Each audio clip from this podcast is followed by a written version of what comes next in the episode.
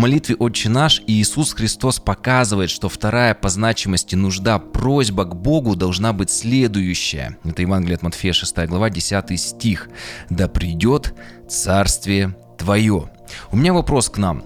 А как часто мы так молимся, как часто мы исполняем то, что нам сказал Иисус Христос в своем слове? И самое главное, а какая цель такой молитвы? Зачем так молиться? Ведь о том, что Иисус Христос вернется и Царство Божие установится видимым образом, уже и так написано в Священном Писании. Это необратимый исход человеческой истории. Так зачем нам еще и молиться об этом? Меня зовут Михаил Крюков, это подкаст «Вера от слышания». Мы продолжаем разбирать молитву «Отче наш», э, четвертый выпуск. Мы сегодня разберем вторую просьбу в молитве «Отче наш». В ней Иисус Христос повелевает нам молиться о пришествии Божьего Царства. В этой просьбе есть три уровня, каждый из которых мы подробно разберем. Кстати, если вы не подписаны на канал, обязательно подпишитесь. Все ссылки на аудиоверсию и на видеоверсии подкаста есть на сайте podcastmk.com. Первый уровень этой молитвы относится к нам э, лично. А является ли Царь царей и Господь господствующих Иисус Христос царем нашего сердца? Именно в человеческом сердце сегодня Иисус Христос устанавливает свое царство невидимым образом. Сегодня идет духовная борьба за человеческие сердца. Иисус Христос используя церковь и Дух Святой приглашает человечество войти в это царство. Например, в первом послании Тимофея 2.4 написано, что Господь хочет, чтобы все люди спаслись и достигли познания истины. А во втором Петра 3.9 написано, что Господь не откладывает исполнение обещания своего, как считают некоторые. То есть вот о конце света – Бог, э, он, э, некоторые думают, что может он как-то вот забыл, почему вот от, откладывает вроде столько и грехов, столько беззакония, почему он не приходит, почему не случается конец света и уже все, человеческая история не подходит своему финалу, почему Земля до сих пор не уничтожена. Ведь после этого, кстати говоря, будет создана, помните, новая Земля, новое небо, и это вот тот момент как раз вот прихода Царства Божьего Э, видимым образом. Так вот, почему Царство Божие не приходит видимым образом? И вот дальше апостол Петр продолжает, потому что Господь а, лишь проявляет к нам терпение, ибо не хочет ничего уничтожения, наоборот, Он хочет, чтобы все покаялись и перестали грешить. Да, Иисус Христос – Творец, Создатель, Спаситель, Царь царей, но принимаем ли мы этот авторитет? Наше сердце смирилось и преклонилось перед царем, или же наше сердце бунтует против царя и само является царем для себя? Ведь это же произошло и в Эдемском саду, когда древний змей поставил под сомнение авторитет Бога, Бытие 3.1, и сказал змей Еве, Подлинно ли, сказал Бог, не ешьте ни от какого дерева в раю? Как только под сомнение человек ставит авторитет Бога, когда в сердце Бог больше не является царем, когда человек сам себе такой вот царек, то это является началом падения. К слову, Адам и Ева были изгнаны из Эдемского сада. У каждого человека поэтому есть выбор – или остаться изгнанным из Божьего Царства, или подчиниться авторитету его царя и вернуться, восстановить отношения с Богом. Кстати, написано э, в 14 Евангелии от Иоанна, 14 глава 6 стих, что Иисус есть путь, истина и жизнь. Это и есть путь возвращения в Царство Небесное. И никто не приходит к Отцу, кроме как через Иисуса Христа. У каждого человека есть выбор или остаться в изгнании, или вернуться через Христа в Царство Бога. Кстати, вспомните проповедь Иисуса Христа Марка 1.15. «Исполнилось время, и приблизилось Царство Божие». Ну, в лице царя. Христос пришел, поэтому он говорит, приблизилось.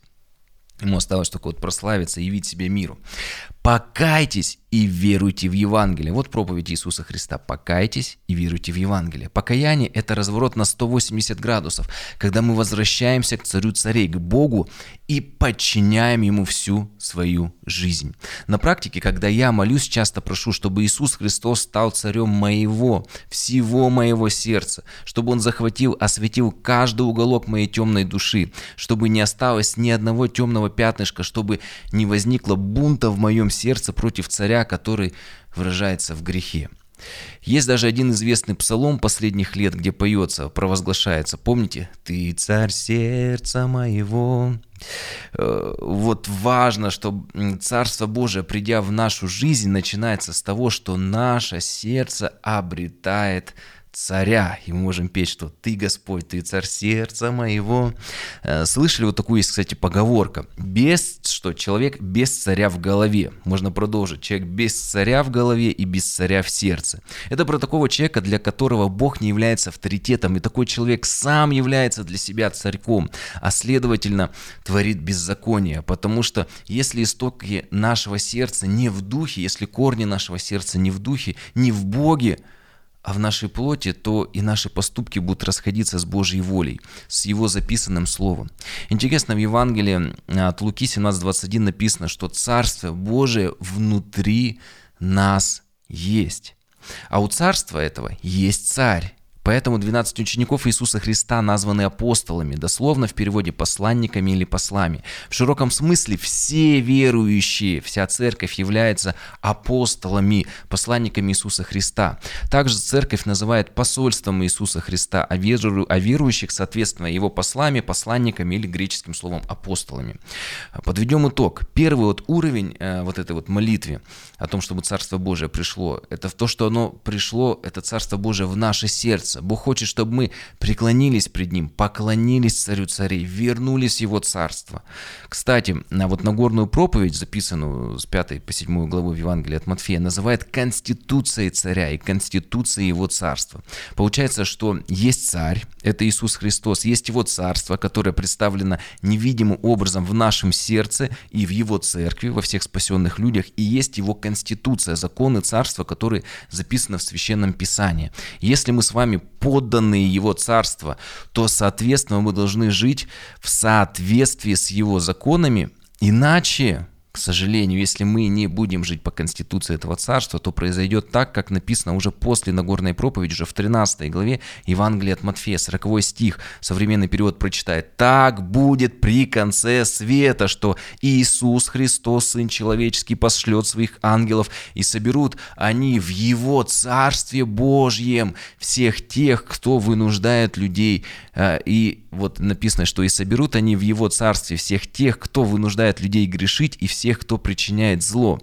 То есть они возьмут всех этих людей, которые стоят вот на пороге этого царства, и бросят их в пылающую печь, и там люди будут рыдать и скрежетать зубами.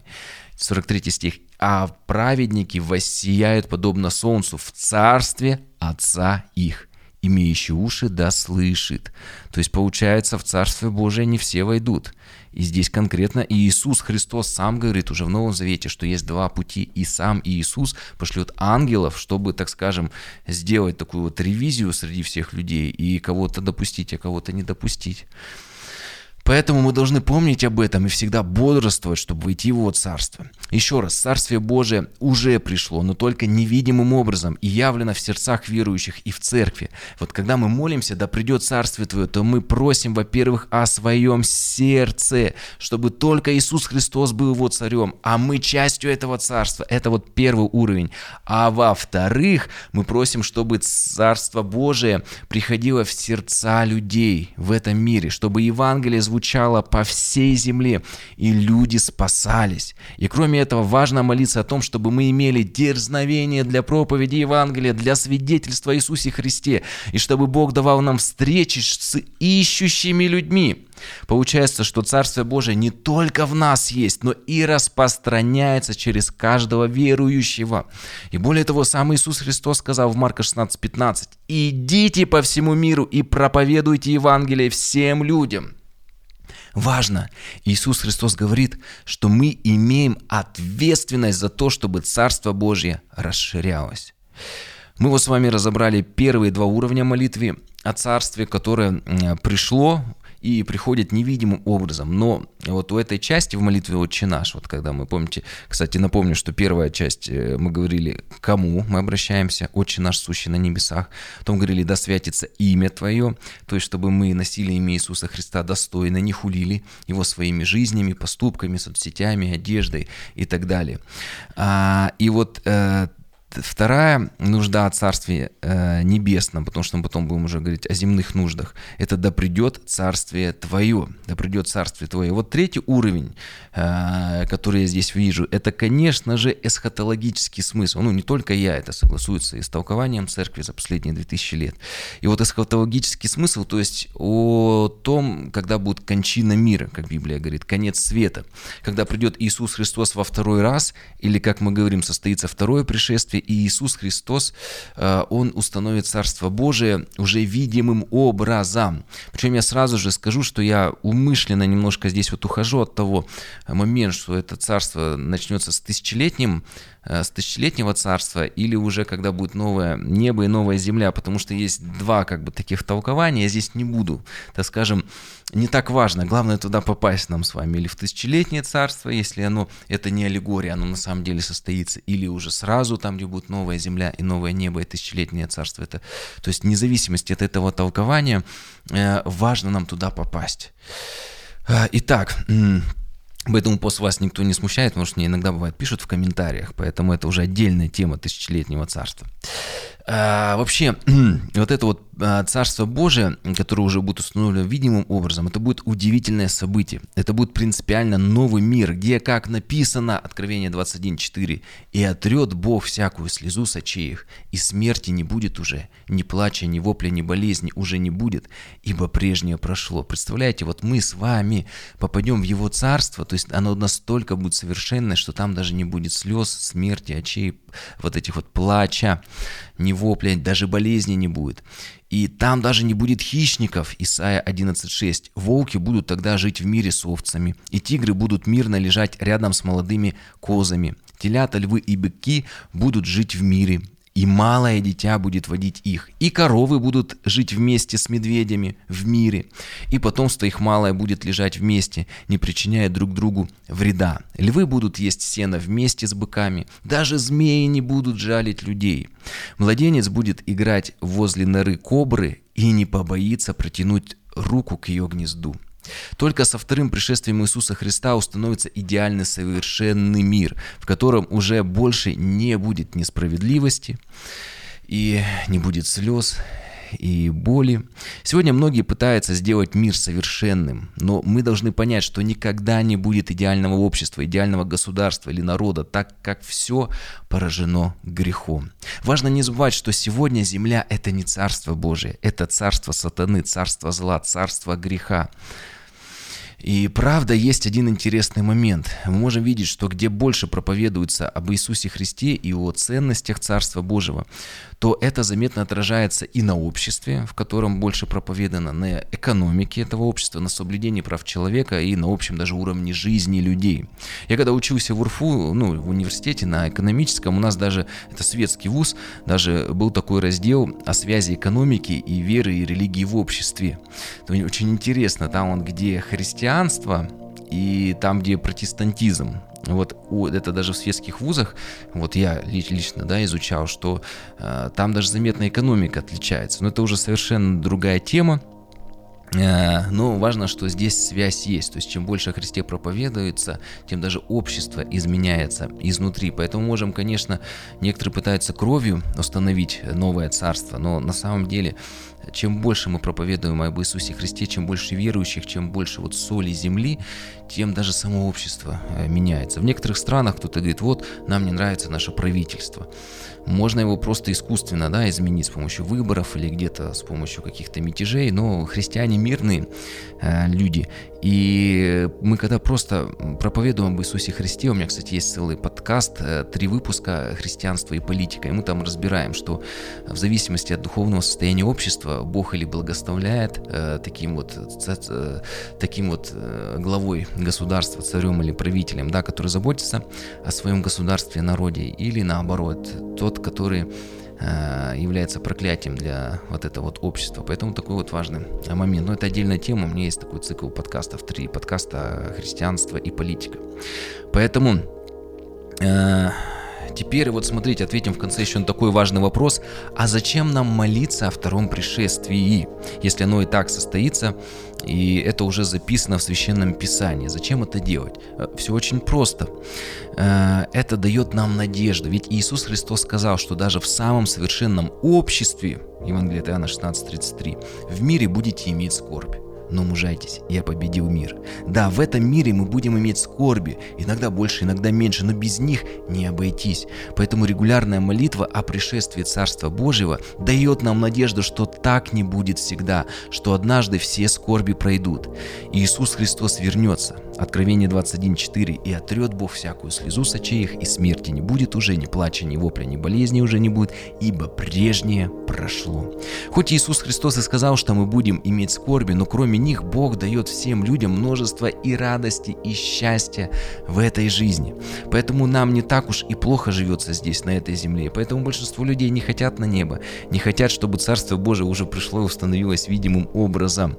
Еще раз, да, есть, конечно, проблемы и в этой жизни, в этом мире, есть трудности, но вместе с тем мы имеем очень много радости, счастья здесь на земле.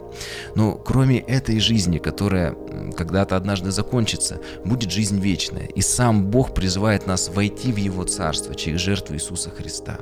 И от каждого от, из нас зависит, отклик, откликнемся ли мы с вами на этот призыв.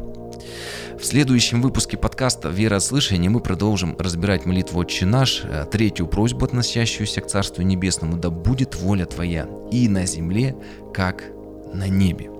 Обязательно подпишитесь на подкаст, поддержите его своими лайками и комментариями, чтобы площадки подкастов продвигали его и Слово Божие распространялось. Федя, иди сюда. Вот Федя со мной последнее время э, на подкастах присутствует. Вот, поэтому также вы всегда можете подкаст поддержать и финансово. Э, способы для пожертвования указаны на сайте подкастмк.ком и в описании к этому выпуску. Так что благословений, да? Скажи всем пока. Всем пока.